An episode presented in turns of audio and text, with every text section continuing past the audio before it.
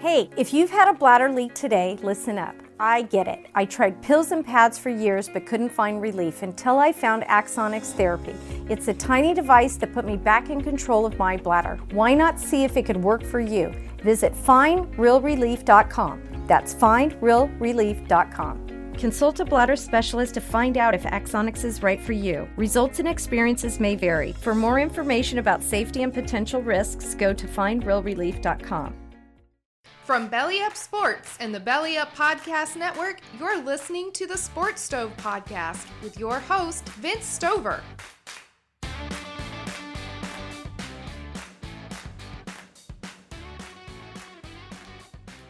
Here's what's cooking on today's Sports Stove podcast. We're joined again by ESPN Lexington's Brad Taylor to discuss the college football bowl picks so that you can win your office pool competition. Then we're also talking about the NBA win totals. We talk about Kentucky basketball. We talk about all kinds of stuff. That's what's cooking on today's Sports Stove podcast. And now it's time to turn on the Sports Stove.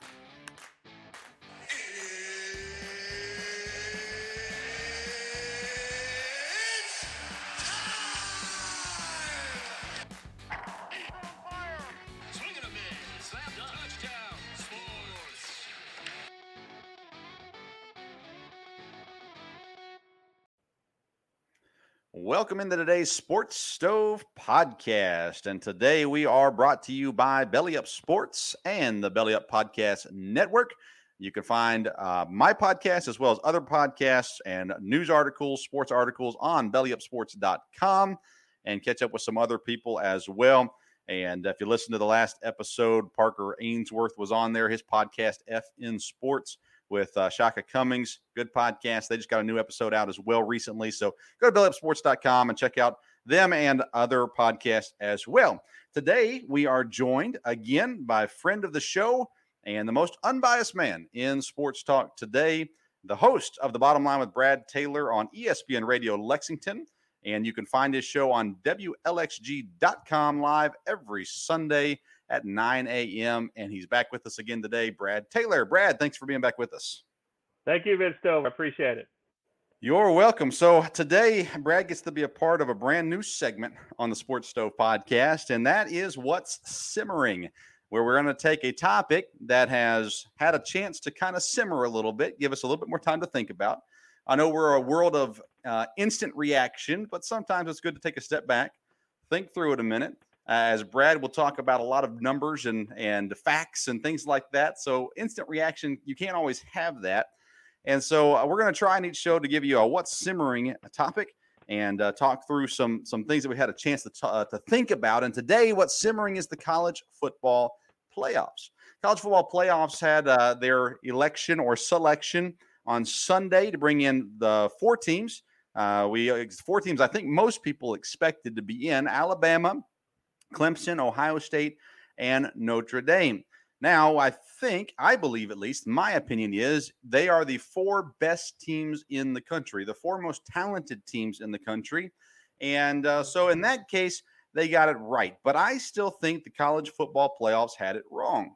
Most people are arguing that A&M should have been in over Notre Dame, at least the people who are arguing say that A&M should be in over Notre Dame. I look at the resumes and I think Notre Dame and Texas A&M's resume are exactly the same.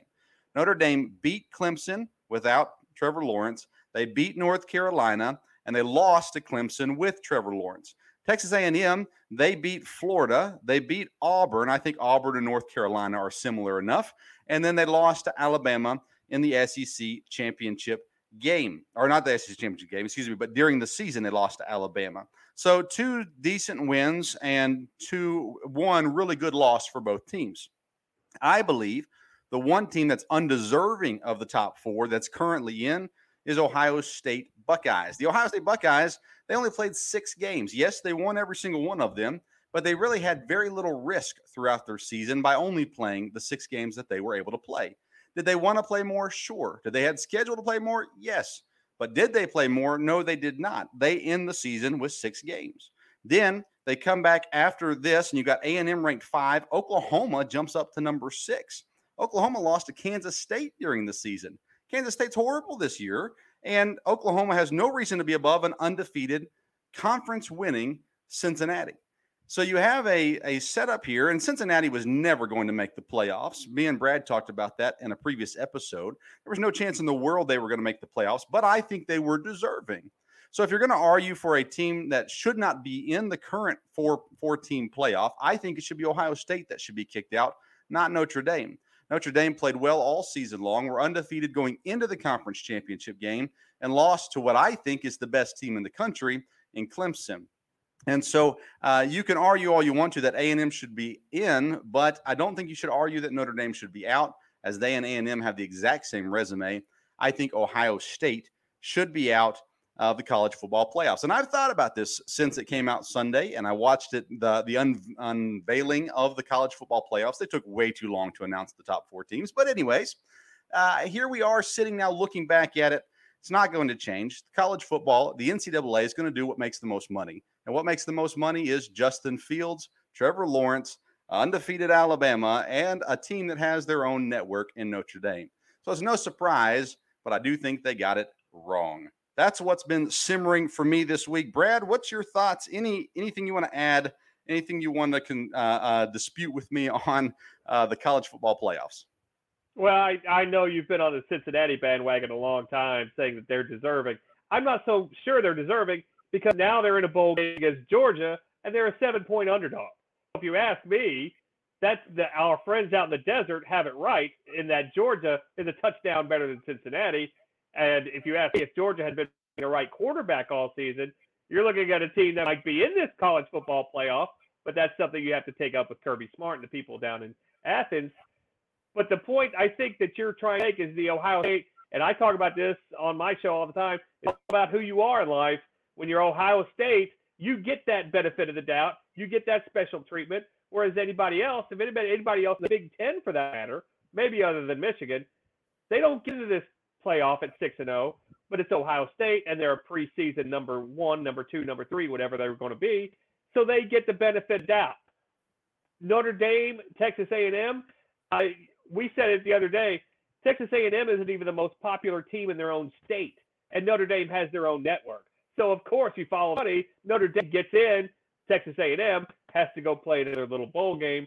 But the college football playoff is what it is. It's a money grab, and it's all about who you are. And it's a smoke-filled room with a bunch of athletic directors with um, agendas. So of course they're going to put teams like Ohio State and Notre Dame in, and leave teams like uh, Texas A&M, which I don't think. If you say who's the better team, Texas A&M is not favored in the game against Oklahoma they may not be favored against Florida at this point because when they played this season, Florida was a small favorite when they went to Texas A&M when Texas A&M beat them. So our friends out in the desert, they don't really matter when it comes to the playoff committees. They don't even they're not even on the same page. But the playoff is what it is. It's a fixed, rigged sport as it is. Cincinnati, a team like them, they could have gone 20 and 0. Sorry about your luck. So if they expanded to six six teams, do you think Cincinnati would have made now as it's set up now they would not, but do you think the committee would have let Cincinnati in if it was a six game playoff? No.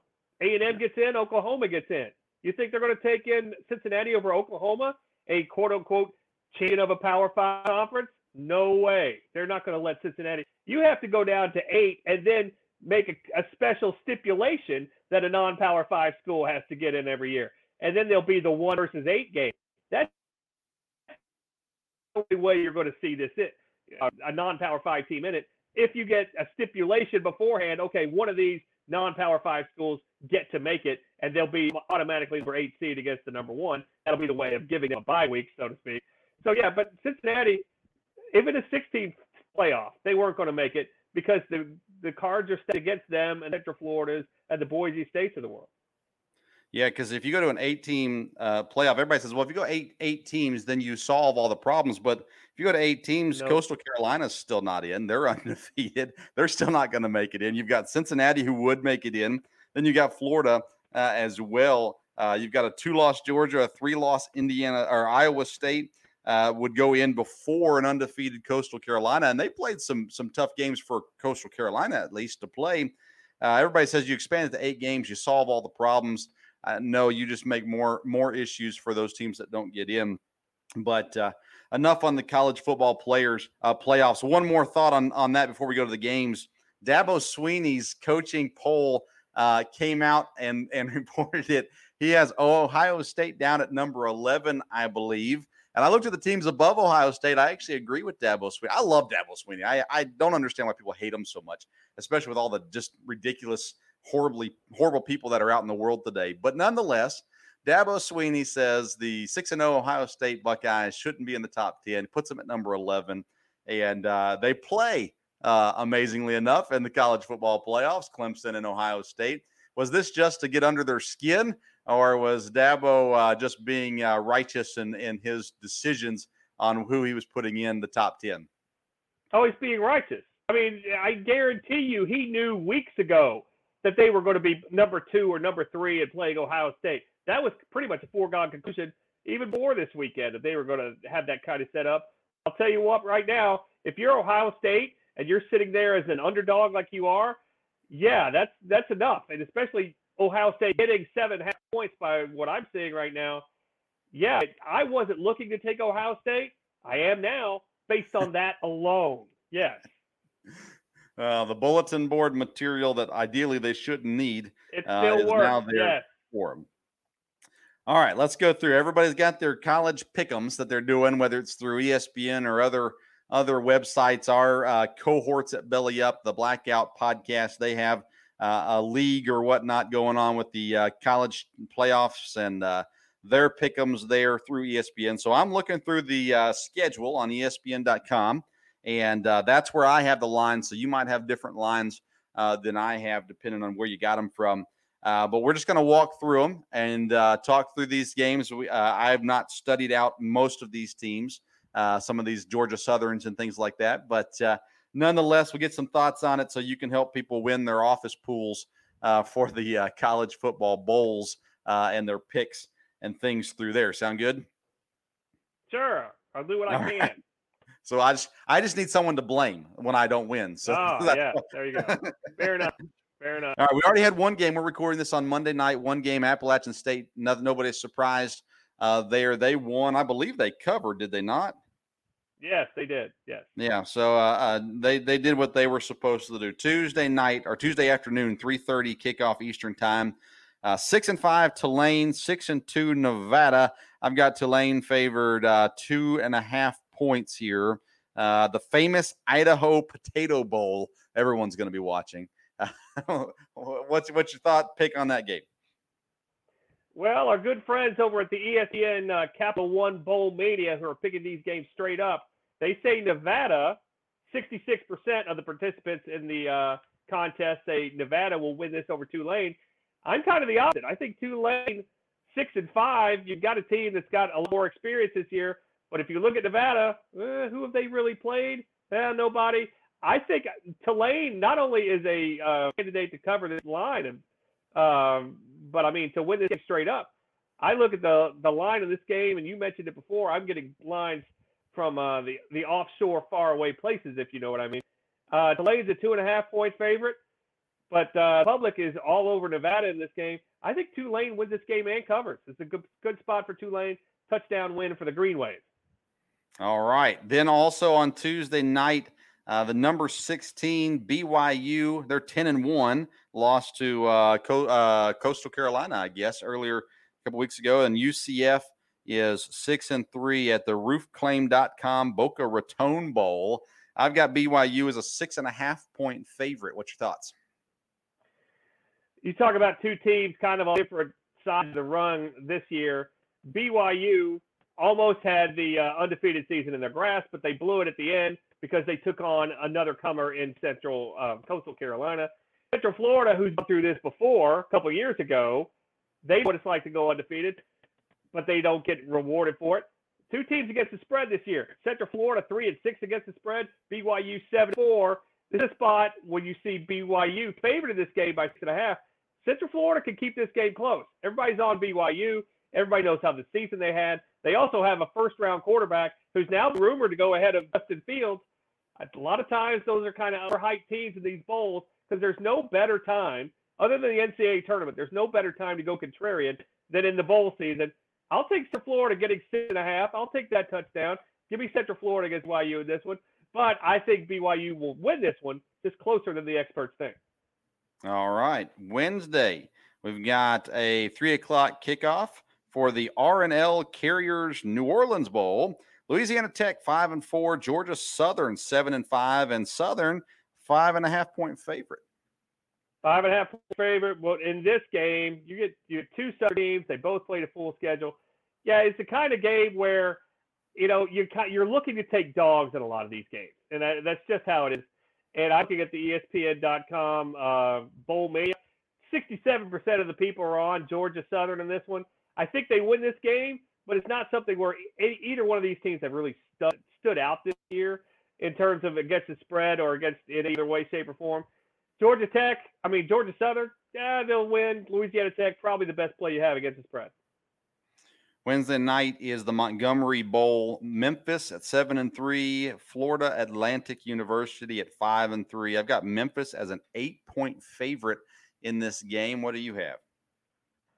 Uh, both these teams are terrible against point spread. So it's it's I've got them in an eight point favorite also, but both these teams terribly underachieving, if you know what I mean, against the spread this year. Uh, Memphis should win this game. They're the better team. They should outclass Florida Atlantic. Uh, I would say a 10 point win, but you know, there's other places down the road we're going to get to uh, that I think uh, are better makers, so to speak. This one. Christmas Eve, Hawaii four and four, Houston three and four in the New Mexico Bowl. Houston, with a losing record this season, is a 13 point favorite over the Warriors uh, of Hawaii. Uh, what do you got? Both these teams losing records against the spread this year too. Why is it Hawaii playing in the Hawaii Bowl? Is there no Hawaii Bowl this year? They always Must play in that. Yeah, I think so because they always play in that game. Uh, Houston's a better team here, and they should win this game. I'm thinking a 10 to 13 point win. I know our friends out in the desert have this as a 13 point uh, favorite, as Houston is. Now, again, Hawaii, you know, it's a great place to, you know, if you want to take the dog in this one, but a lot of people in Houston, and rightly so, Houston's a better team in this one. They should win this one. An interesting matchup on Christmas Day, 2:30 kickoff, the Cam- Camellia Bowl. Uh, Marshall seven and two, Buffalo five and one. Buffalo a three and a half point favorite. What do you got? Ah, uh, now here's one I really like this year. We were talking about contrarians and how you take these bowl games, and it's one of the best times of the year. We want to go against the public in these games, and we want to take underdogs going against the public. So we look at public money, and we look at teams getting a few points out in the desert Marshall is one. They are not getting a whole lot of public support right now, but they're less than a touchdown underdog. I'm going to call for the upset here. Marshall covered a few games this year against spread over 500. I'm going to call for the upset. It's one of my favorite ones. Let's take Marshall over Buffalo. Fans not on them. Nobody's paying attention to them. Marshall over Buffalo. There's your first upset special there, uh, Vince Stover. Chris, a Christmas present uh, there for everyone listening. All right, Saturday, the day after Christmas, we got a pretty good slate of games. Noon kickoff in the FBC Mortgage Cure Bowl. Liberty at nine and one, Coastal Carolina at eleven and zero. Oh. Coastal Carolina only a six and a half point favorite in this game. What do you have on this one? Sometimes the desert tries to tell you something because when you look at this game from the start, you'd think, "Oh, Coastal Carolina."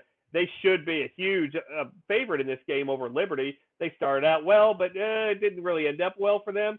And you don't think Hugh Freeze to go out on a uh, wants to get another job, wants to get people. Hey, I'm really I'm a good coach. 89% of the people in Bowl Mania have taken Coastal Carolina. If you're going to give me a touchdown, I'll, I'll take Liberty in this one. Give me those six and a half points. Get Liberty to keep this one close against Coastal Carolina. Another one of our bet against the public games for this one that we like a lot.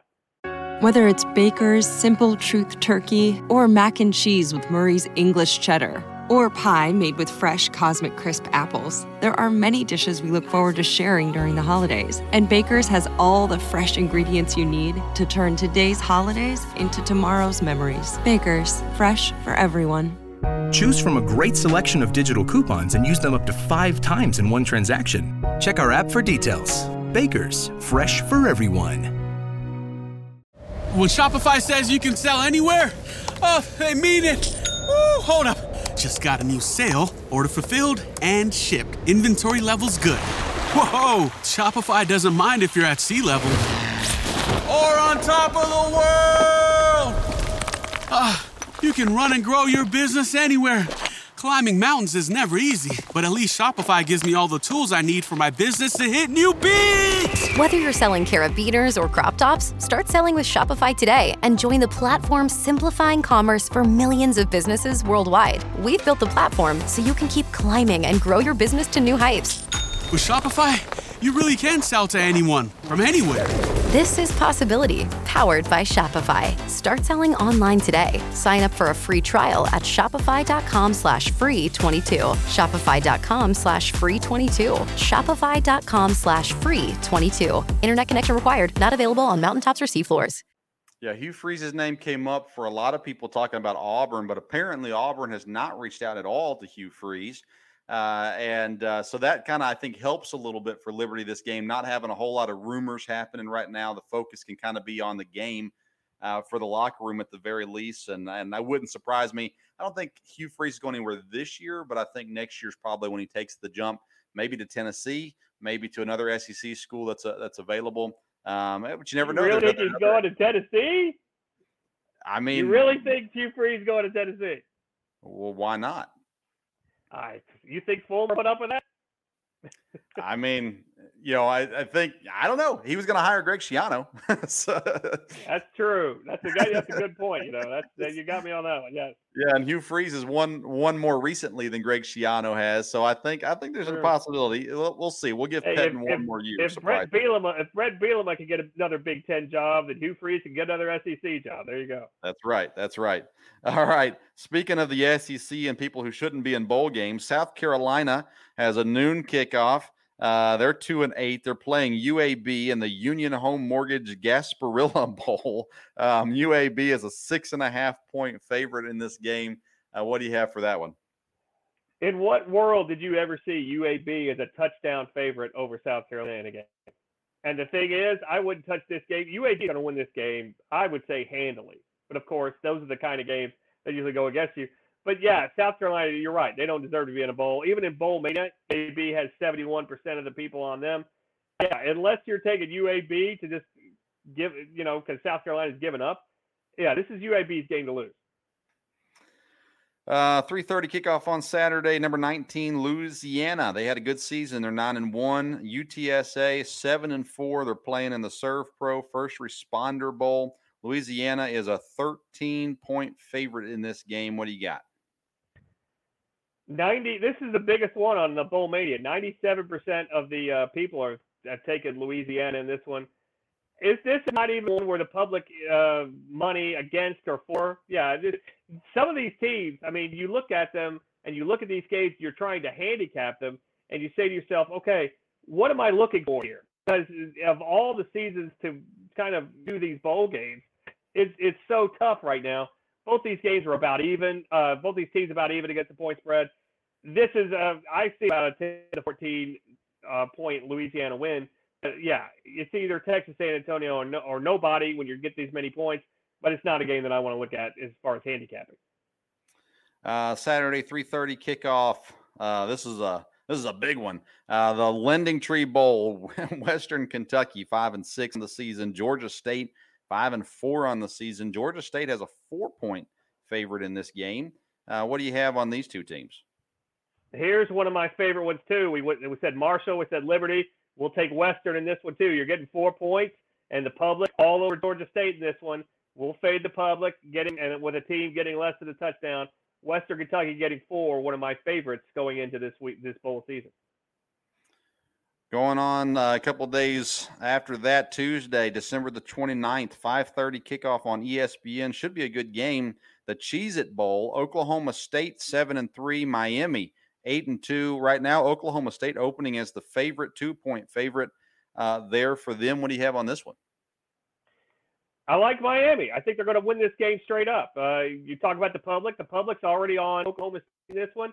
Miami, a two-point dog yeah, I think the wrong team is favored in this one. And you you know, that's something you hear these touts out in Vegas. Oh, the wrong team's favored. Vegas has made a mistake. Well, no, they don't make mistakes.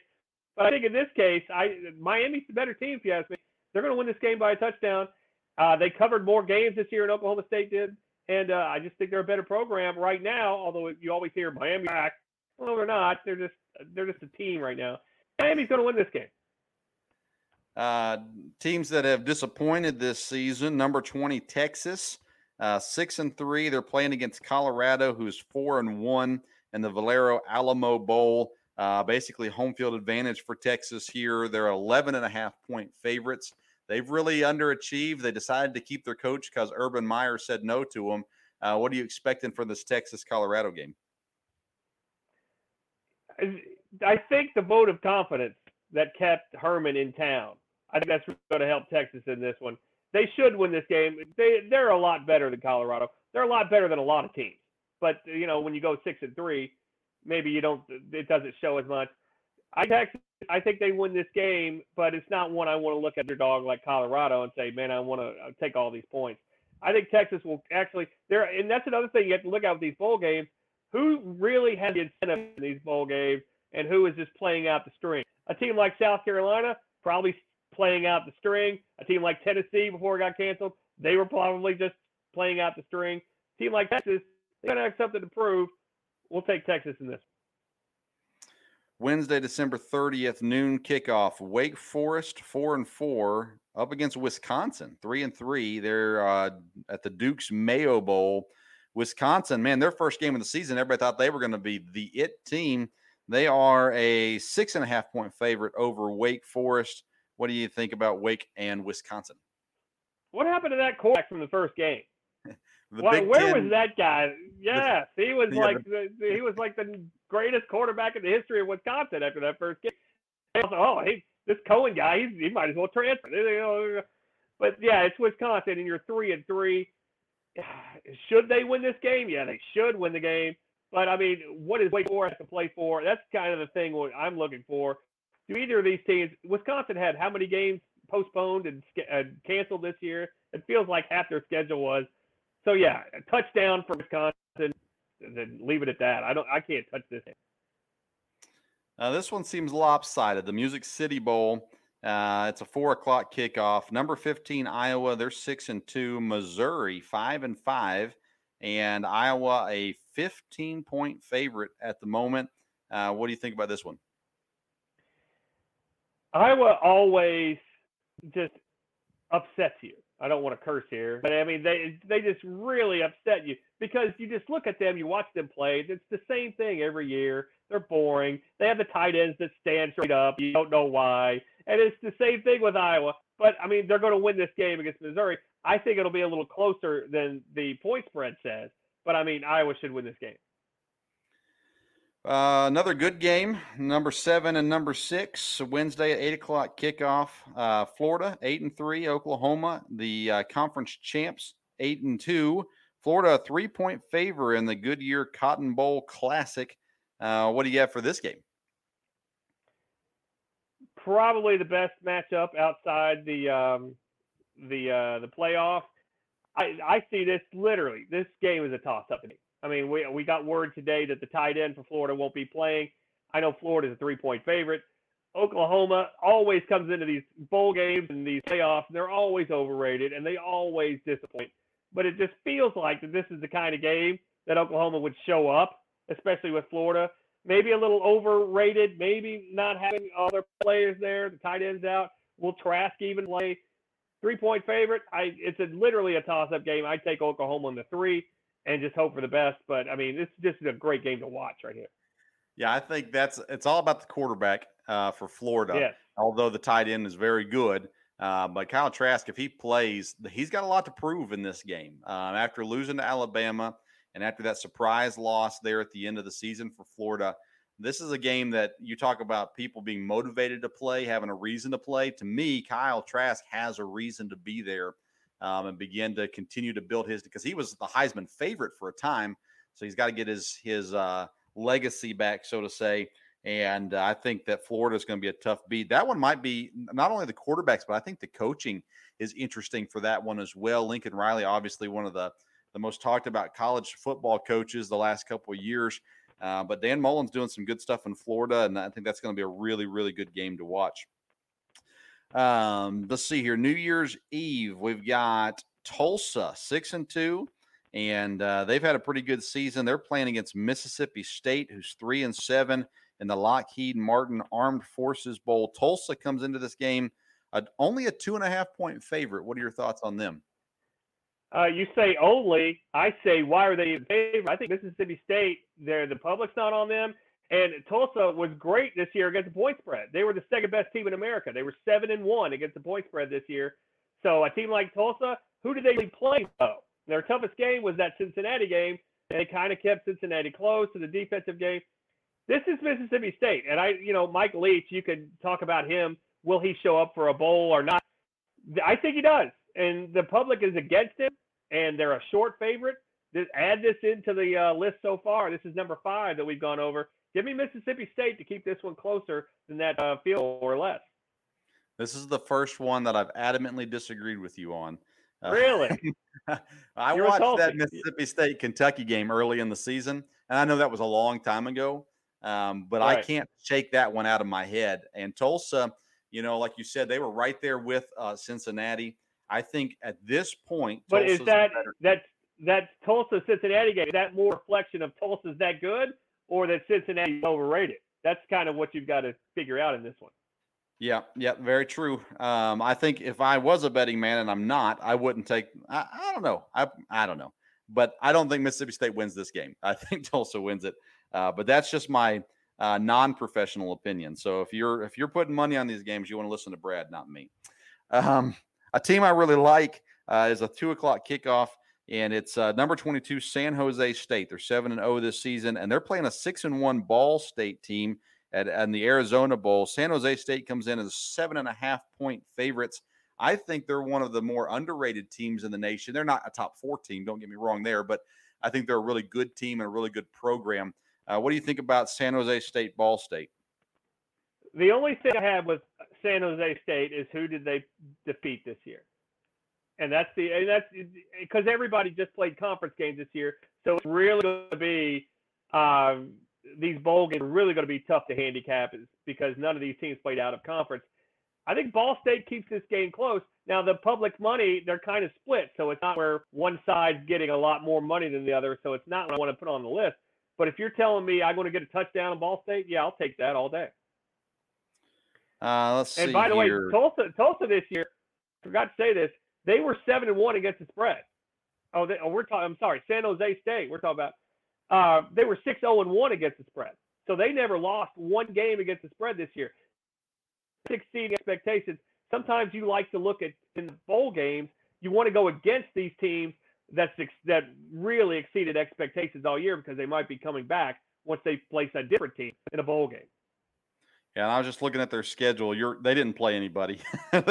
Boise State, Nevada, um, uh, UNLV. I mean, they didn't have of course, and that's the way the conference is. If you don't have a great conference, you weren't going to get a whole lot of great games in this year. But um, nonetheless, we've got a brand new game added, so I don't have a point spread on it. Uh, but uh, finally, someone decided to play Army. Army's nine and two, and they're going to play in the Liberty Bowl against West Virginia at five and four. Um, that game uh, was originally scheduled to be Tennessee. Tennessee out because of COVID. Army obviously way better than Tennessee this year. Do you have any thoughts on Army West Virginia? it's tough to go against these uh, armed the uh, the service academies in these bowl games because it you know because you never see those offenses. But then again, you get these big teams always have a few weeks to prepare for it. During the season, you know these teams don't have you know time to prepare prepare these games. Yeah, with Army and West Virginia, man, I really have nothing on that one. I mean, you look at a team like Army, they just got over done with two games in a row against service academies. They have to have some sort of letdown. West Virginia, they covered out of nine games this year, so it's not like they didn't exceed expectations. A little, I'm sure West Virginia will be a small favorite in this game, but it's not one where I say, man, I got to take Army this point.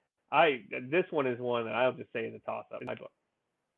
Army's quarterback uh, was 39% completion percentage, a total all season long of 158 yards passing. Uh, their whole team and in 11 games this season, their team has passed for 480 yards. Uh, that's yeah, that's a it's a different setup for sure. Uh, yeah, always take the under. Always take unders when the service academies playing. Those games last about an hour and 45 minutes, and there's like 50 yards passing between the two teams. Well, great job by the Liberty Bowl getting them in, added in there uh, last minute, getting them added to the bowl. They they definitely deserve to be in a bowl game this year, as opposed to many of the other teams uh, on this list, including the next game. Arkansas three and seven on the season. They're playing TCU and the Mercari Texas Bowl, who's six and four. TCU enters that game as a five and a half point favorite. Who do you like there? You're looking at two teams, and they both seven and three against the spread this year. Uh, if you're going to give me that many points, I think I'll take Arkansas. You got a first year coach, and a lot of times these first coaches, they always like to go to these bowl games and prove themselves and show up a good. They don't throw it in the towel and tank it, kind of like South Carolina is going to do probably. You know, these first year coaches always like to show well in bowl games. They're going to give me five and a half, six points. Yeah, I'll take Arkansas. So did I hear you right? Arkansas, who's three and seven straight up, is seven and three against yep. the spread. Wow. Yes, exactly. That's it's, it's, a different world out in the desert, Vince Stover. I've been trying to tell you this for a long time. just because just because you lose games doesn't mean you can't be making you make cashing tickets, if you know what I'm saying. All right, let's let's move to Friday, January first, the Big Four. Actually, let's skip the playoff games and get hit these ones after the playoffs. So we'll come back and hit the playoff games. Uh, so uh, we're in Lexington, Kentucky, and I have listened to Kentucky fans brag about this is our was a fifth straight year going to a bowl, and I I go wait a second you're you're four and six you are only going to a bowl because it's a COVID season. You can't brag about about that. That's not something to be proud of when you get get in just because COVID's here and there people trying to make money. But uh, Kentucky kicks off at noon on Saturday, January the second and the TaxSlayer Gator Bowl. They're facing number 23 North Carolina State, who's eight and three, but Kentucky is the favorite in this game. A two and a half point favorite. They do not have an offensive coordinator. Vince Marrow will be calling plays for them. And uh, so, what do you got for Kentucky and North Carolina State? North Carolina State's ranked, right? Yeah, Kentucky's not ranked in the, in the little AP poll, whatever it is now. Uh, yeah. So how is it that Kentucky's favored in this game? Well, is that the desert trying to tell you something? The public's all over Kentucky and because they're like everybody else. Oh well, how North Carolina State they can't hang with this this team. North Carolina State's going to win this game. They have a better quarterback for sure. No matter you know, and they replaced quarterback in midseason, and they have a better quarterback. Five years in a bowl game that doesn't tell me anything. This is a better team, and you get exposed, especially like the SEC. You say it's four and sixteen. Well, yeah, you replace three cupcakes with Ole Miss and Alabama. Yeah, you are going to get exposed because of the schedule. North Carolina State, three and a half point dog. They're going to win this game straight up. I've got them winning 24 21 in this one. I think they're the better team. Yeah, I'm. I was surprised to see Kentucky favorite because again, I've seen a number of Kentucky games this season, and none of them have been pretty. and uh, you're talking about guys coming in there. You said they switched quarterbacks. Uh, Hockema or Hockman, excuse me, came in. Uh. He's got a 63% completion percentage, over 1,800 yards, uh, 12 touchdowns to eight interceptions. Their other quarterback, Leary, had 890 yards, eight touchdowns, two interceptions. And uh, offensively, they're a far better team. Uh, running, running the game, running the ball. Kentucky's lead running back, 701 yards, um, and that's Rodriguez. And then for NC State, Knight has 736 yards. Um, just as a whole, uh, NC State's a better team. They have uh, they're pretty close in numbers as far as total numbers, rushing the ball, passing the ball. Obviously, NC State is far better team there. I just think if you play 11 games um, and they're not in a, a, horrible conference, NC State is not. If you play 11 games and and you're eight and three and ranked, I, I don't see how a team like uh, Kentucky can beat you. They didn't beat anybody great this year either. They did beat Liberty by one point uh, earlier in the season. Um, that's probably their biggest win of the season. They lost to North Carolina. They played them. Um, they beat Pittsburgh. That was a big win for them as well. But, anyways, was, that's one of those you look at and you go, why in the world is Kentucky favored in that game? I don't know. Um, and I'm not. What's Kentucky? I, I, don't know. And you may not know this off your top of your head either. Uh, their bowl record under Stoops. When Shopify says you can sell anywhere, oh, they mean it. Woo, hold up. Just got a new sale, order fulfilled and shipped. Inventory levels good. Whoa! Shopify doesn't mind if you're at sea level or on top of the world. Ah, you can run and grow your business anywhere. Climbing mountains is never easy, but at least Shopify gives me all the tools I need for my business to hit new peaks. Whether you're selling carabiners or crop tops, start selling with Shopify today and join the platform simplifying commerce for millions of businesses worldwide. We've built the platform so you can keep climbing and grow your business to new heights. With Shopify, you really can sell to anyone from anywhere. This is Possibility, powered by Shopify. Start selling online today. Sign up for a free trial at shopify.com slash free 22. Shopify.com slash free 22. Shopify.com slash free 22. Internet connection required. Not available on mountaintops or seafloors. Whether it's Baker's Simple Truth Turkey or mac and cheese with Murray's English Cheddar or pie made with fresh Cosmic Crisp apples. There are many dishes we look forward to sharing during the holidays, and Baker's has all the fresh ingredients you need to turn today's holidays into tomorrow's memories. Baker's, fresh for everyone. Choose from a great selection of digital coupons and use them up to five times in one transaction. Check our app for details. Baker's, fresh for everyone. Off the top of my head, I don't know. I know. Um, I think they're three and one, if I'm not mistaken. They lost Yeah, to I'm- Georgia Tech. They beat Northwestern. They beat Penn State, and they yeah, they're three and one. They beat Virginia Tech last year. But talk about North Carolina State. All three games they lost, they were all to ranked teams. So Yeah. it's not like you know they were they lost to some scrubs along the way like Kentucky did, like a team like Missouri. And you look at the quarterbacks. You look at the uh, Pro Football Focus uh, player grades. Uh, Terry Wilson was 104th this year in, in quarterbacks nationally, while Bailey Hockman was 64th. So got a little bit of an advantage by the player grades at Pro Football Focus. Who was the better quarterback? Yeah, uh, North Carolina State. I think they win the game. And I'm sure we'll get more coverage on that in the upcoming episodes of The Bottom Line with Brad Taylor uh, that you can listen to every Sunday at WLXG.com or if you're in the Lexington, Kentucky area, 1300 AM, 92.5 FM. Uh, a little plug there. Uh, let's go on to the next game. My favorite team of the season has been Indiana. Indiana's ranked number 11. They're six and one in the Outback Bowl. They'll be playing against Lane Kiffin and Ole Miss at four and five. Indiana opens this game as a six and a half point favorite. Uh, they've been the darlings this year, so to say. What do you have on this game? Oh, this one's easy though, right, Vince Stover? This is easy. Yeah. This is your team. Indiana, they haven't they have lost one game. They're the best team in America against the spread this year. Nobody's been better. Seven and zero against the spread. And poor old Ole Miss and Lane Kiffin, they barely got to a bowl game. It's amazing how they ever got anything done this year. Uh, yeah, I'm taking Ole Miss to win this game straight up. You're gonna give me six and a half. I don't think I want the points or need them. I'll take the point, but I think Ole Miss wins this game. Indiana's going to be stepping up in stature playing this Ole Miss team this week, and the public loves Indiana. The public loves the Big Ten as it is, but they're all over Indiana so far. If the Ole Miss getting six and a half in this game, first year coach Lane Kiffin wanted to prove himself in a bowl game, six and a half. I'll take that one all day long. One of my favorites for the bowl season. So Indiana, they lost their quarterback Penix late in the season. Everybody thought, well, now they're done. At least it was a good story.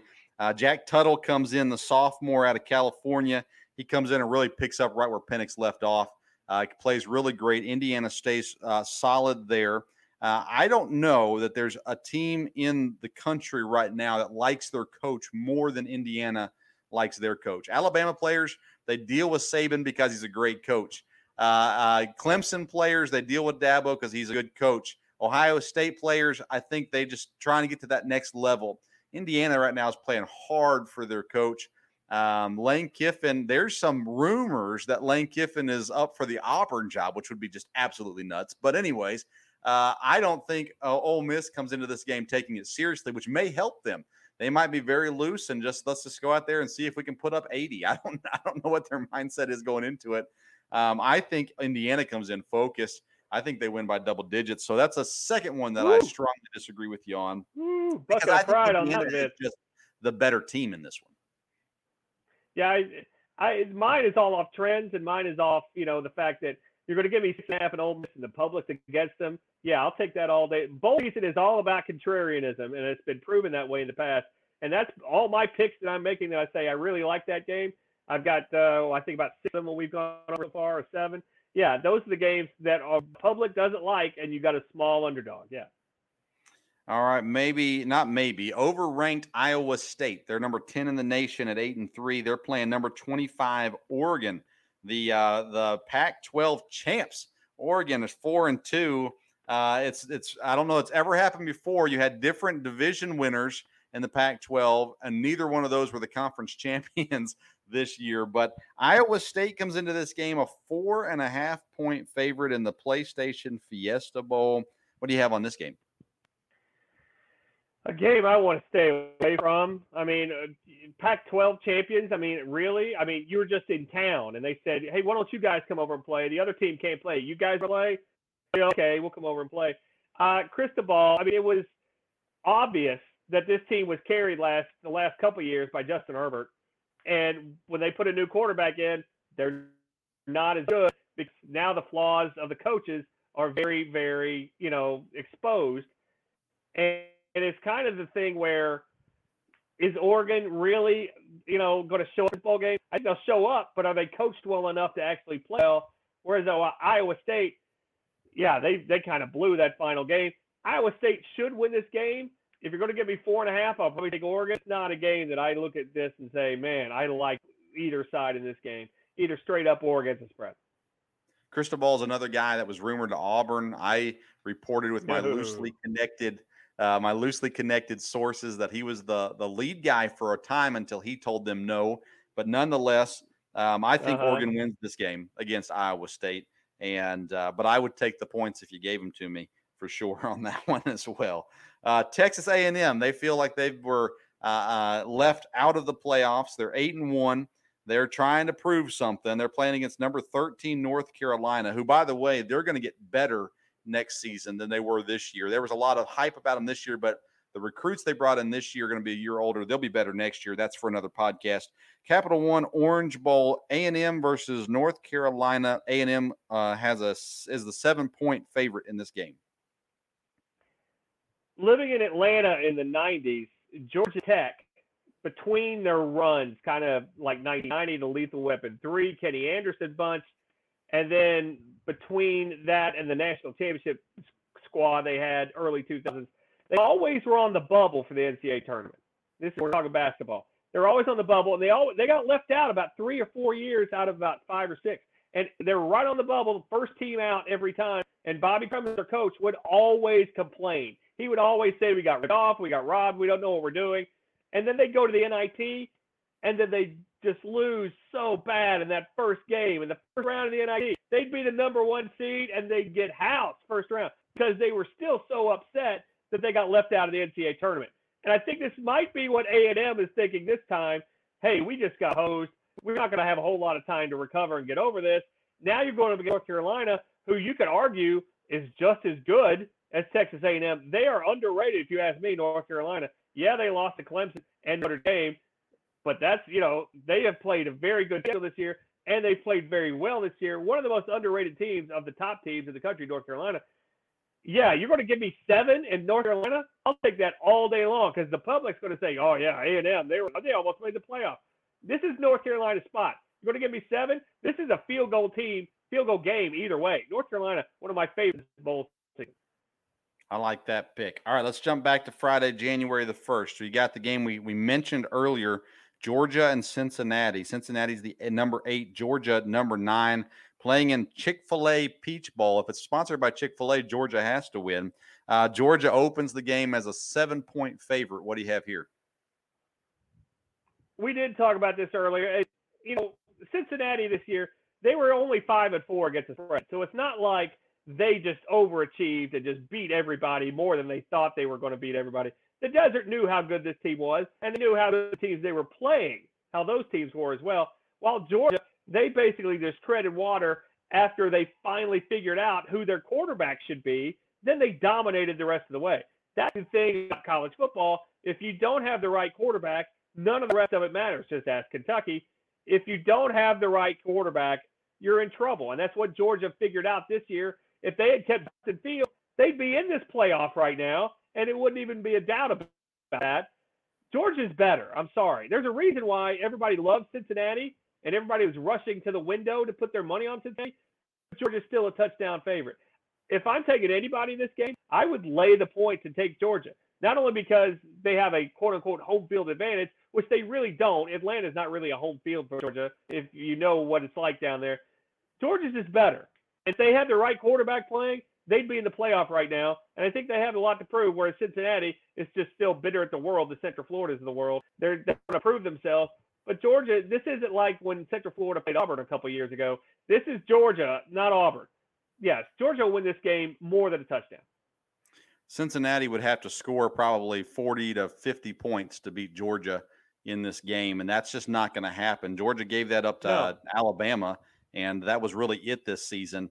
And uh, so I don't expect uh, as much as I kind of cheering for Cincinnati in this case because their coach is going to be gone in a year or two. He'll get hired somewhere else. Uh, this this is their time to shine. This is their one opportunity to say, you know, they're saying we belonged in the playoffs. Well, if you can't beat Georgia, you surely don't belong in the playoffs because they're a playoff caliber team. Honestly, the talent on that team is right now, and uh, this is their chance. I just don't think it's going to get done as much as I'd like to see them win. Hi, I'm Maria, and I'm Mike, and we're Team, Team ready. ready. Black Hills Energy knows your home is where your heart is, so they want you to be ready. It's all about keeping you safe prepared, and making your home as energy efficient as possible. Everything from how to weatherize your home to how to stay safe during extreme weather. Be ready for anything. Go to blackhillsenergy.com slash team ready. I'm with you on this one. I think Georgia wins this game. Um, Auburn, uh, six and four. They got an interim head coach right now.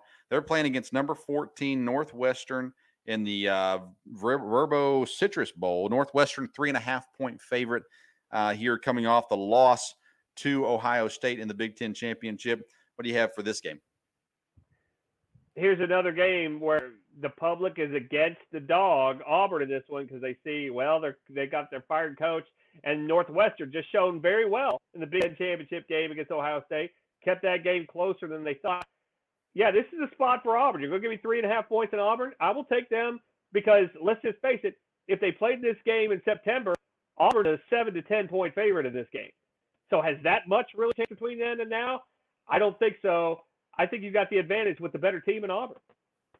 Yeah, and I think you know Bo Nix has not had a good season, but you take Gus Malzahn no. out now, and you've got an opportunity here for them maybe to show what the team they could have been here in the bowl game uh, or maybe they are, as Denny Green said, who we thought they were. But uh, yeah, this is an interesting game. I have a hard time going against Northwestern and the season that they've had this season against Auburn.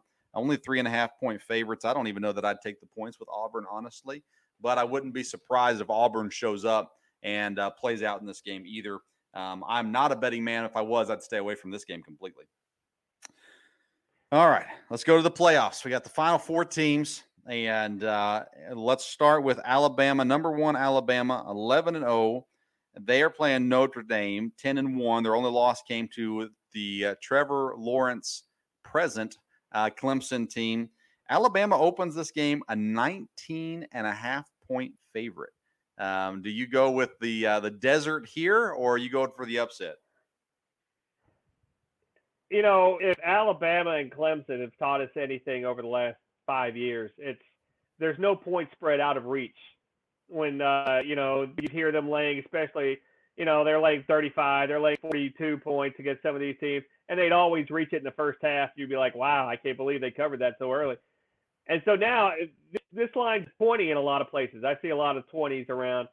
Uh, but if anybody can cover it, it's Alabama. But Notre Dame, it's going to be kind of the whole thing. We've seen this act before. You know, we've seen them go to this playoff round, and we've seen them get absolutely housed. And we've seen them, and you know, the longer you hear that, it gets gets you a little bit more fired up. Am I saying they're going to win the game? No. But if you're asking me, are they going to cover the 20? I would take Notre Dame in those 20 points. You know, it's a 14 point game maybe, and that's that's a cover. But I just don't think Notre Dame will, you know, tank as badly as they have in recent years. Mainly because everybody's reminding them how bad they tanked badly in recent years.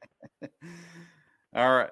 Probably the best game in the opening round and maybe the best game in all of the bowl games, I think, is going to be Clemson 10 and 1 versus Ohio State 6 and 0.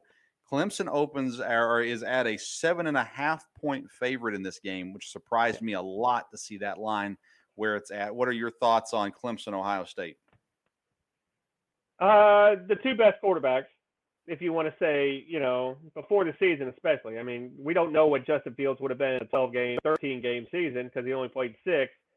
Uh, but these are the two best quarterbacks, and they're two of the three best teams that we thought all year that were the best teams. So to say that one is seven and a half there, the other one, I think you're getting value with Ohio State. And, you know, I'm not going to, you know, to sit here and take both dogs in both these games, neither of which I think will actually win the games. But you're getting, a, I just think you're getting value with both of these underdogs out in the desert. Now, I think Alabama Clemson wins these games. But I think the public is so, you know, we're so conditioned to see Alabama and Clemson just roll until they play each other. That you take value in Ohio State, especially and Notre Dame this week. Uh, can Ohio State win this game?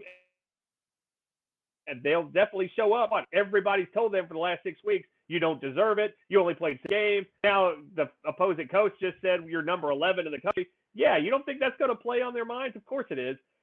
It, but it's not like Ohio State's not that good either. They're really good. Give me Ohio State seven and a half in this one. Clemson should win, but I'll take those points. Ohio State played six games. Justin Field had over 1,500 yards passing, 72% completion, 15 touchdowns, five interceptions. That's a pretty good six game stretch right there for Justin Fields. Just think, gotta, just think if Georgia and captain. That's the only thing. And, you know, just think if Georgia had him right now, they'd be in this game. They were playing this game. It's amazing. Definitely. Yeah. And they've got a good run game, too. They've got over 1,600 yards rushing in six games as well. Um, but at the same time, that that uh, the Clemson's no pushover either. Their one loss came when they had a, the freshman quarterback who, had he had another couple minutes in that game, may have come back and won that game against Notre Dame uh, with a little bit more time. The mistakes early definitely did not help them out. Uh, but Trevor Lawrence this year, he has almost 3,000 yards passing, 2750 passing uh, the ball this year. He's got 22 touchdowns, four interceptions. He's got a 69% completion percentage. They've got a great run game. Uh, Etienne has played better in the second half of the year than he did in the first half of the year. He's got 882 yards and 13 touchdowns rushing the football. And uh, then their lead receiver, Rodgers, 966 yards receiving, seven touchdowns. They got uh, just a, a bunch of receivers with a bunch of yards as well. I think Clemson is the best team in the country. Personally, I think Clemson beats Alabama again in the national championship. But I think the matchup against Ohio State is scarier for Clemson than the matchup with Alabama because I think with Alabama, you have that mindset. We're playing a professional football team. With Ohio State, to me, they're more dynamic, although Alabama's offense has been very good this year. Um, I think Ohio State's a more complete team than Alabama is. Alabama's defense has been really bad this year overall, especially compared to past Alabama teams. Um, I think Clemson's the best team. I don't think they're going to cover this game, uh, but like like you said, I do think they're going to win this game. But I, I think it's going to be the most entertaining game that we've had all season. I I can't disagree with that. But the amazing thing about all the four playoff teams, only one of the four had a winning record against the spread out in the desert. That's Alabama. Notre Dame, Clemson, Ohio State, they all lost you money if you were betting on them blindly every week out in the desert. So, like you said at the very beginning, just because a team wins games doesn't mean they actually catch tickets out in the desert. That's how, you know, that's why these lines are always tricky, especially in bowl season. But I'm like you. I, I think you're getting Clemson the better team, but I think, like you, this matchup – especially if Justin Fields, you know, plays like he's supposed to play, so to speak. I think you have value in Ohio State. All right, so that's the college bowls games that are coming up, and then uh, uh, we'll wait and see who wins the playoff games before we start predicting champions and things like that as well. Uh, moving on, real quick, we don't want to take too much more time, but uh, uh, NBA starts up Tuesday night, and uh, the NBA season after a short break, those millionaires have had a really tough year having to play basketball. Uh, but uh, nonetheless, if you'd like to hear a few more slights at LeBron James, you can tune into the previous episode, the NBA uh, season preview. You got a few few slights in there for LeBron, but um, over under win totals uh, for the season on the NBA games. Uh, what stood out to you? We won't go through every team or anything like that, but what are some teams uh, if any, that stood out to you that their win totals, you said, boy, I'd go under or I'd go over on that one in a heartbeat? I, win totals are so tough this year with the whole COVID thing. Will they play the full 72 games? If they do, will they be crunched into a bubble? Will they? Because so so win total. We're working in theories on these win totals as if they're going to play all these games. Uh, as far as the champ, I wouldn't. The Lakers are the obvious odds-on favorite to win the championship, but I wouldn't put money on it right now because you're getting no value because everybody out in the desert is betting on Lakers to win. So we look at win totals, and I saw the uh, Washington Wizards or the Bullets as they were when I was growing up. 33 and a half is the number for them. Can you name a third player for the Washington Wizards? Yes, you have Bradley Beal. Yes, you have Russell Westbrook. Who's the third guy? Name another guy. I'm looking at their their lineup right now. Here's, here's your choice. Hi, I'm Maria. And I'm Mike. And we're Team, Team ready. ready. Black Hills Energy knows your home is where your heart is, so they want you to be ready. It's all about keeping you safe, prepared, and making your home as energy efficient as possible. Everything from how to weatherize your home to how to stay safe during extreme weather. Be ready for anything. Go to blackhillsenergy.com slash team ready. Yeah, Thomas Bryant, Troy Brown Jr., Ish Smith, Jerome Robinson. I mean, who are these guys? And I'm Rui supposed Hachimura. to exactly. They go on the list there. Help me find somebody. Yeah, this is not a 33 and a half win team. This team is going to be lucky to hit 25. I'm telling you right now. So I'm already on this. Washington Wizards under 33 and a half win total. It's my easily my dead 10,000 super galactic lock of the millennium. Take under 33 and a half. This is a 25 win team at best to watch. Oh man, I, I'm, I'm I'll push my my uh, marbles all in on this one.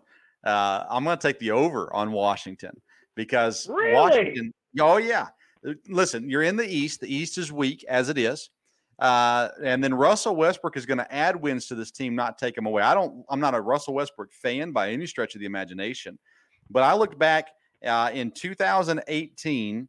The Wizards, I think it was eight. It was either 17 or 18. I'm not sure. They were had a 42 win team with Bradley Beal, Jeff Green, Tomas Satoransky, Thomas Bryant, and Trevor Ariza as their main minute getters on that team. They won 42 games. Now they're going to play 10 less total games this year. But I think that 42, now I got the number from Caesars at 32 and a half. And so that might there's some play in those those win totals, obviously. And honestly, 33 and a half makes me think about it more than 32 and a half does. But uh, I would I'm going to take the over on Washington. I think Russell oh, Westbrook oh, you're in uh, trouble, them. This is bad. And I put them I, I think it's a good number for them. Don't get me wrong. I think that 32, 33 34 range is is is probably right for them. But I'll give them 35 wins and uh, take the over on that one for sure. Oh, Vince, I'm sorry. I, I, I don't mean to insult you to your face, but I'm. Where are these wins? Who are the? Who's the third guy? That's all I want to know. Who is the third guy, and what can he do well? Because Looking at this roster, man, these yeah. these guys are just. They're these guys are bums, man. I, I, I, just, I mean, and, and is Bradley Beal going to put up with Russell Westbrook trying to get triple doubles all year long? Is he going? Because he's mad at John Wall. John Wall, those two hated each other. You think he's going to get along with Westbrook, who actually demands the ball more than John Wall does? Yeah, this is not going to end well, and it's going to be less than thirty. I have a huge bucket of pride on this one, Vince Stover. I'm sorry, yeah. man. I, so I hate I'm to go in on, your own show, I'm sorry. Russell Westbrook's best seasons came under Coach Scott Brooks. He's coaching the Wizards now. Uh, Bradley Beal is a complimentary player, uh, can be. He he sh- he should have the ball in his hands more, but he's not as ball dominant um, as as some of the past people that Westbrook's played with. Um, he can shoot anywhere on the court. The big thing for the Wizards is going to be the rookie and the young guys. Uh, Hachimura was last year's rookie. This year they bring in no one knows how to say his last name, Deni, uh, the the rookie, and uh, if he comes in and contributes, just uh, just at this point stands on the outside and hits threes, this team could have some success. Um, but uh, nonetheless, I've got them as that uh, the last team in the playoff, uh, the the first round playoff, the ten seed that plays the seven seed. But anyways, um, I, yeah, I'll, I'll, I'll push in on that one. I'll I'll take that bet with you uh, for sure. on that one. Any other teams that that uh, that that tickled your fancy? That one was the one that really kind of stood out to me. This man, I've really got to get on this one. I know the Pacers were another one that I thought were kind of a decent spot to go under. Uh, they were one that I, I thought was a good under choice, but yeah, the Wizards were the one that just was a sore thumb to me in terms All of right. numbers and just looking at their numbers. But yeah, the Pacers will be the next one in terms of under. Yeah. Now, Brad, I told you right before the bubble. I'm not a gambling man. You are. I said, put your money on the Blazers. They're going to make the playoffs. You laughed at me. You didn't You do did. it. You did. You did. The Blazers made the playoffs. So I'm going to give you a couple more. You write them down. You put your money on them. Put, I got I got my pen right here. Yeah. Okay, here we go. your life savings on them because here they are. Uh, in the West, I've got an over for the Trailblazers. They're at 41 and a half at Caesars. I don't know what you have them at, but uh, 41 and a half is the number that I have. I'm going to take the over with them there. The Grizzlies are at 30 and a half. I'm telling you, the Grizzlies are going to be a top five team in the West, and they have to win more than 30 games to do that. So I've got the over with them as well. The Warriors come in at 36 and a half. That's a very low number for a very talented team. I go over with them. Here's the big surprise the Dallas Mavericks. They're at 42 and a half. Go under on Dallas this year. I like Dallas. They're not very talented. Uh, Luka is awesome. They got nobody else. Dallas goes under this year. And then you mentioned the Pacers. I got them at over as well. I've got their number at 39 and a half. They won't be much over, so don't put your money on the Pacers, but uh, put your money on the Mavericks, put them on the Blazers, put them on the Grizzlies. Uh, but uh, the Pacers at 39 and a half, I see them uh, probably ending the season, I think around 42 wins. Uh, they've got a new coach, which should should should put some energy into a team that needed a lot of energy with Nate McMillan as their coach. Uh, and so uh, uh, I think I think they're going to go over, barring any major trade that they make as their current roster at the very least. I've got that as well. All right, Brad, let's close out this episode briefly uh, talking about the Kentucky Wildcats basketball team. One and five, first time ever under Coach Cal. They've gone on a five game losing streak, and they have not looked good at all. My dad, we were talking, we were watching the game on Saturday. He goes, Do they have any good players? so, yeah, talent's not their problem. Their problem is coaching the talent that is there uh, right now. Uh, John Calipari sends home Cam Fletcher, gets him on the plane, sends him out, says it's uh, talks to him and his mother, says he needs to spend some time away from the team uh, after a little bit of locker room issue this past weekend. And then Cal came out today and said, uh, We're going to play with a seven man rotation until the other guys can figure it out. Uh, what do you make of all this with Kentucky basketball? Uh, it's a disaster right now. And now you're, let's just face the facts here. You say all this stuff about Cameron Fletcher was this and uh, Terrence Clarke walked off the court or yelled or, or whatever. They're one five. And they're going to Louisville on Saturday and they're not going to be favored to win the game. So now you're you're staring one and six right in the face. You can tell me recruiting classes. You can tell me, you know, have faith in Coach Cal because he's done it before. You can give me all that stuff you want. Bottom line, no pun intended. This is a one and five team who's staring one and six right in the face, and now you've got dissension in the ranks. And like you said, who's their best player? We were told all this stuff before the year. B.J. Boston is a top five pick in the lottery, based on what? Hmm. According to who?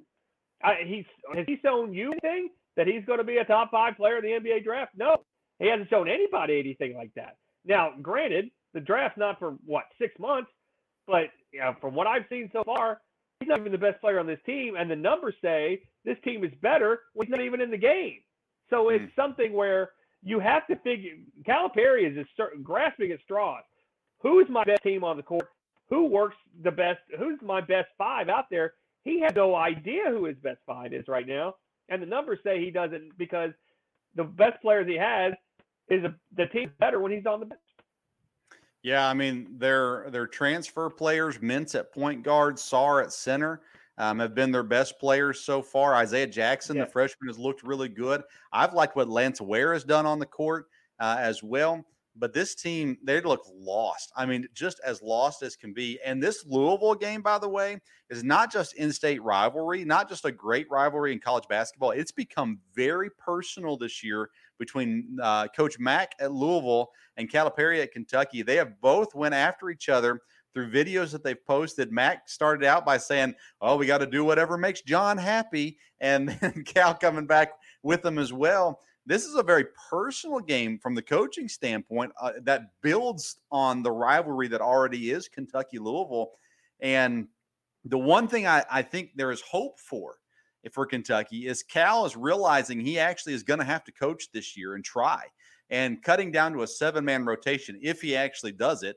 Cutting down to a seven man rotation is what he does tournament time. Typically, he'll play nine, ten guys throughout the season, but then tournament he'll cut it back to seven or eight guys and uh, it'll be interesting to see which seven guys he's playing.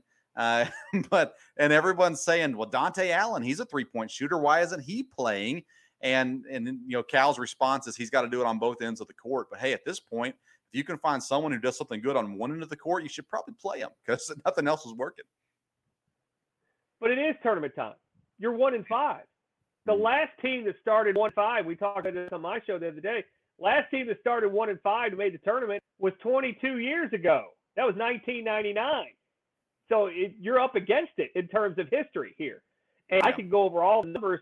You know, Calipari on the road and in non-conference games in December. He doesn't he doesn't cash tickets. He's always uh, underachieving. Whereas Chris Mack in his short time at Louisville, as when he's at home, when he's a favorite, and in the month of December, he always cash. He hits over 55% in all those spots. So all the numbers, all the trends. Ken Pomeroy said it's going to be a four-point game. ESPPI says three and a half point game in favor of Louisville. So the numbers and the trends, everything is on Louisville in this game to win it right now. Now, if you want to go against that, that's fine with me. I mean, I understand, but I mean, you're using nothing other than faith because the the numbers, the trends say this is Louisville's game to win or lose. But it's like you said with Dontaie Allen. Calipari comes out the other day and says, you know, I'm going to let um, my shooters, I'm gonna I want them to know that they can miss a few shots and they're not going to be yanked out of the game. Well, Dontaie Allen's allegedly your best shooter. Why doesn't he get a chance to have? He misses one shot, boy, he comes out in immediate. It's, it all depends on who you are in life, and it's crazy. Yeah, and uh, you know it's one of those things where if you believe in Coach Cal as a coach, then you're going to go that direction against Louisville. If you have a little bit of lack of faith in Coach Cal, then you're definitely going to lean towards Louisville in this game. And I, I believe in Cal as a recruiter, but not as a coach. He's proven time and time again that he's not a great coach. And with the amount of talent that he has and has had come through Kentucky, he has not coached them up to their talent. As a matter of fact, they go to the NBA and everybody goes, "Wow, I didn't see that when they were at Kentucky." yeah, yeah. Neither did we as fans. And so that's what we're sitting here going, "Cal, let's let's let's let the talent play." And uh, and maybe college basketball. What do you think on this? College basketball is probably the most overcoached sport in all of sports. I would agree with that, but it's also the most dependent upon their coaches. That's why when I look at point spreads and trends, I don't look at teams. I look at these coaches because you could take Cal Calipari. He has the same characteristics now at Kentucky that he did when he was at Memphis. That he did it was at UMass in terms of when he covers spreads, when he doesn't cover spreads, when he wins, when he doesn't. So it's there's no more dependent co- sport on the head coach than college basketball. Yeah, a lot of people say the NFL, and you know you get arguments on that, but it's uh, in college basketball. It is about the coach, and to sit here and say Calipari doesn't underachieve, well, he always underachieves. Only two years out of the um, ten that he completed here did his teams finish ahead of where they were expected to finish at the beginning of the year based on the AP poll rankings. Yeah, and the hardest season to watch before this season was uh, the Noel year, and they were just really, really bad that year, and uh, they didn't have anybody really around him. Uh, this season, it's not a it's not a matter of lack of talent. As a matter of fact, they may have more talent now than they've ever had, or at least the, since the uh, Booker and Karl-Anthony Towns' year. Um, they got a lot of talent on this team, and they've got to get it together quick. You know, I wonder. I didn't realize Kenny Payne was so important to this program. Didn't realize Brad Calipari was so important to this program. I mean, these are the people you lose yeah. this year, and and it's amazing how different it is. And it'll be interesting to see Kentucky move forward. We'll talk more about them as the season goes on. You know, I think the thought can be all we have to do is win the SEC. It's not that big of a deal, but or how much of the SEC season are we going to have? Are we going to have an SEC tournament? Uh, none of that's guaranteed this year because of the COVID situation. And just because some people are getting shots doesn't mean it's all going to be gone by March April or May. And so, uh, you know, you have very limited time to prove your worth and to earn your way into the tournament. And um, at this point, Kentucky doesn't look like a team that should be in the final 64. Where does KenPom have them rated at right now? Do you know? 51 uh, as of yesterday morning. I haven't checked today, but they're in the 50s. They're in the high 50s. So it's not like they're something, you know, well, they're just a tough schedule and they've gotten some bad breaks. No, KenPom, what his ratings are, it's not a resume. It's what's going to happen in the future. So you know, people say, "Oh, well, they it's just because they had a tough schedule." No, they that is predicting going forward. And you know, you mentioned the SEC schedule. That's the only face that Kentucky has right now. They have to win that SEC tournament. They can go 14 and four regular season in the SEC. They still can't in that large uh, bid with that one and five, maybe one and six record coming into preseason. So yeah, you basically the next two and a half months, you're basically preparing for that SEC tournament because that's the only way that you're going to make it into the tournament this year. I'm sorry. Well, usually this time of year, Kentucky football fans can rest in the fact it's basketball season, and this year they're now they're bragging about their four and six football team going to a bowl. So, so you could you can tell in Lexington how the feelings are going right now. It's it's not positive. It's not very cheerful this Christmas season. Yeah, uh, yeah, a bowl game that you're probably going to lose if you ask us. So yeah, it's it's it's it's tough right now if you're the Blue Nation. Uh, so yeah, happy holidays to everyone. Yes. Yeah. well, we talked about a lot of things today, and we've taken a lot of time to do it. But uh, with us today is our good friend Brad Taylor. He hosts the Bottom Line with Brad Taylor every Sunday morning at 9 a.m. You can listen live if you're in Lexington, Kentucky area. You can listen live on the radio, 1300 AM, 92.5 FM on ESPN Radio Lexington. Or if you're around the world, you can listen on WLXG.com. You can also catch up on past episodes there as well. Brad gives his uh, uh, Mac Daddy Stogie picks each week. He's had a, you got a pretty good run this year with those. Yeah, we did. We've done pretty well. Uh, we actually called the Northwestern uh, over Michigan State basketball game on Sunday. We were very proud of that one. Uh, so yeah, it's it's going well. We do a lot of research, and as long as we hit that fifty-two point three eight percent, we're doing all right. Yeah. Brad's the only person I know that's not a fan of a team. Uh, he's just a fan of winning, and so he follows the numbers. He's unbiased. He's a great listen. So make sure you go on WLXG.com and catch up on his broadcast. Uh, ever again live every Sunday at 9 a.m. and then you can catch the uh, the show after it airs there on WLXG.com as well as other platforms. But that's that's the one his bosses want you to go to. So make sure you go visit WLXG.com. Brad, thank you so much for being with us today. And uh, again, our sponsors today are Belly Up Sports and the Belly Up Podcast Network. Find more information at bellyupsports.com. Brad, Merry Christmas, and uh, thank you so much, so much for being on with us again today. Thank you, my friend. All the best to you and yours. Thank you. Thanks for listening to today's Sports Stove podcast. Let us know what you thought about today's episode on Twitter at Sports Stove or through email to sportsstove at gmail.com. We'll have more episodes coming in the near future. Until next time, we'll see you around the sports stove.